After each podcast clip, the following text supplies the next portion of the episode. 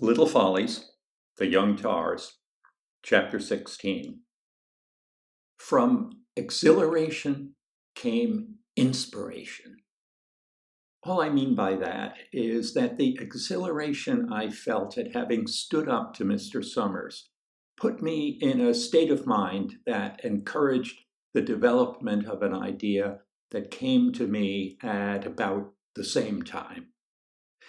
Inspiration is, I think, nothing more than the name we give after the fact to the arrival of those of our ideas that turn out well.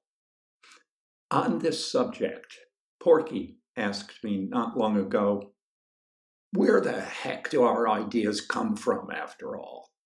What makes them take one form rather than another? You know how it is some days that nothing seems to go right.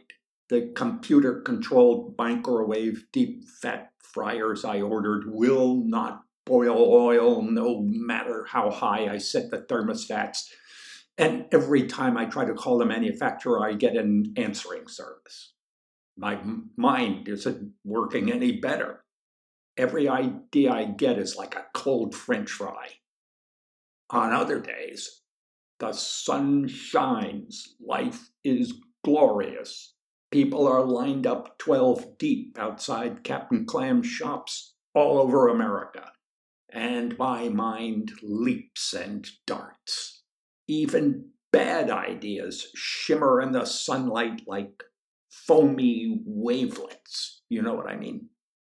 But get this the interesting ideas, the ideas that are worth pursuing, are as likely to have been dragged out of the sludge of one of those dull days as to have come gliding in on the surf of one of the brilliant ones.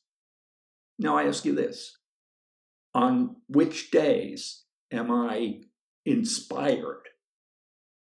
Weeks earlier, I had been in a state of mind that had made me fear demotion, made me fear losing status in the TARS. And I had thought of resigning as a way of saving myself from worse disgrace. Now, my state of mind was very different from what it had been then. And the idea had come to me that I could accomplish much more by resigning than merely making the best of a bad situation.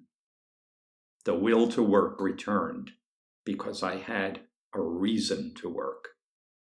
I knew what I was going to do. I was going to make the manual perfect. And when it was perfect, I was going to make sure that no scribe come lately could change it. I was going to carve it in stone. I was going to bring my journey as scribe to an end. First, I made a tar does things by the manual, the foremost trait. And from there on, everything fell into place, though it still took an awful lot of work. I spent every night working on the manual, trying as hard as I could to make it exactly what I wanted it to be by the next meeting, including the only one of the tales for tars that seemed to me anywhere near ready for the tars to see. The one I'd found myself working on most often. The one I called Mutiny.